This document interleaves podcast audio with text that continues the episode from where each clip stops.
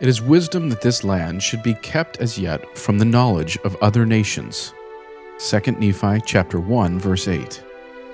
Hey listeners, this is Nick from Book of Mormon Central, and today's podcast addresses the question, where did the Book of Mormon happen?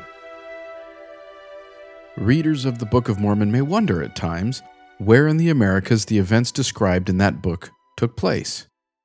Were the Nephites and Lamanites spread throughout North and South America? Or did Book of Mormon events occur within a more confined area? Where did Lehi's ship land? Where are famous Book of Mormon cities like Zarahemla and Bountiful, or the epic battlefields of the Nephites and Lamanites such as Cumorah? Interest in answering these questions began almost immediately after the Book of Mormon was published. Only months later, a group of missionaries, including Oliver Cowdery, were apparently telling people in Ohio that Lehi landed on the coast of Chile. A couple of years later, W. W. Phelps linked the land of desolation to the Midwestern United States, ranging from Mississippi to the Rocky Mountains. The next year, Phelps got hold of a report about ancient ruins in Guatemala with stones cemented by mortar and argued that this find was good testimony in favor of the Book of Mormon, specifically the account in Helaman chapter 3. Clearly, for early Latter day Saints, events in the Book of Mormon were believed to have spanned the entire Western Hemisphere. Any and all ancient or pre Columbian ruins and artifacts found throughout North, Central, and South America were quickly accepted as evidence of Book of Mormon peoples. Even Joseph Smith was not above the fray. In a letter to Emma while marching with Zion's camp in 1834, Joseph Smith described their travels as wandering over the plains of the Nephites and picking up their skulls and their bones as a proof of its divine authenticity. Years later, Joseph Smith received a book on Central American ruins as a gift. In a letter thanking the giver, he stated that it corresponds with and supports the testimony of the Book of Mormon. In 1842, while Joseph Smith was the editor, the Times and Seasons published several articles highlighting ruins in Central America as evidence for the Book of Mormon. Like his peers, the prophet evidently believed that all ancient ruins and artifacts spanning across the American continents were evidence of Book of Mormon lands and peoples. Although most early Latter day Saints had a hemispheric understanding of Book of Mormon geography, there was no universally accepted model of Book of Mormon lands, and different opinions persisted about several topics. For example, while the idea that Lehi landed in Chile would grow to become a widespread tradition in the church, under Joseph Smith's editorship, the Times and Seasons stated that Lehi landed a little south of the Isthmus of Darien that is, just south of Panama.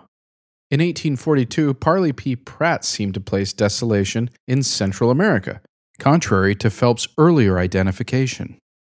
Careful analysis of early writings on Book of Mormon geography reveals a diversity of ideas and opinions on the location of nearly every Book of Mormon place.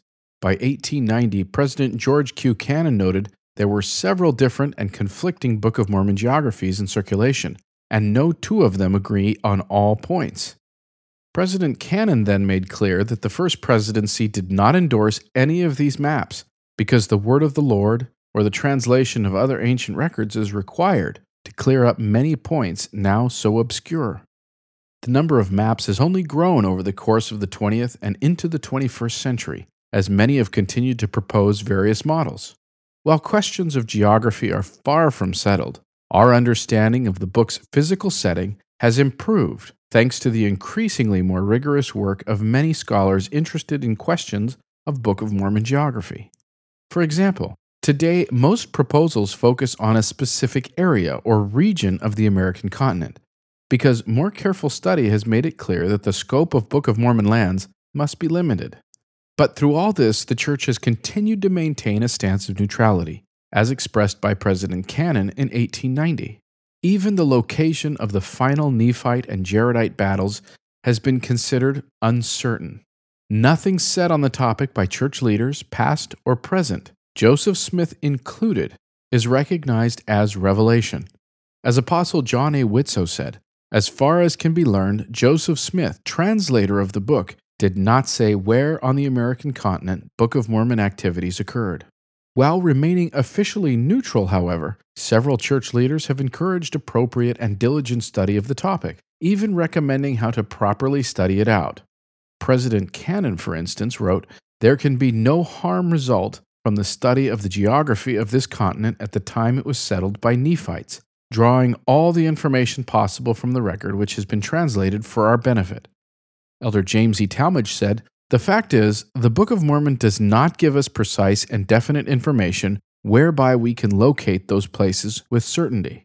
I encourage and recommend all possible investigation, comparison, and research in this matter. The more thinkers, investigators, workers we have in the field, the better. But our brethren who devote themselves to that kind of research should remember that they must speak with caution and not declare as demonstrated truths points that are not really proved. Ultimately, as several leaders have stressed, while the subject is of interest and has value, readers should not let it distract them from the true purpose of the Book of Mormon. President Russell M. Nelson explained that he has read much that has been written about the Book of Mormon, including studies of its language structure, or its records of weapons, geography, animal life, techniques of buildings, or systems of weights and measures. Yet, interesting as these matters may be, study of the Book of Mormon is most rewarding when one focuses on its primary purpose to testify of Jesus Christ. Thank you for listening.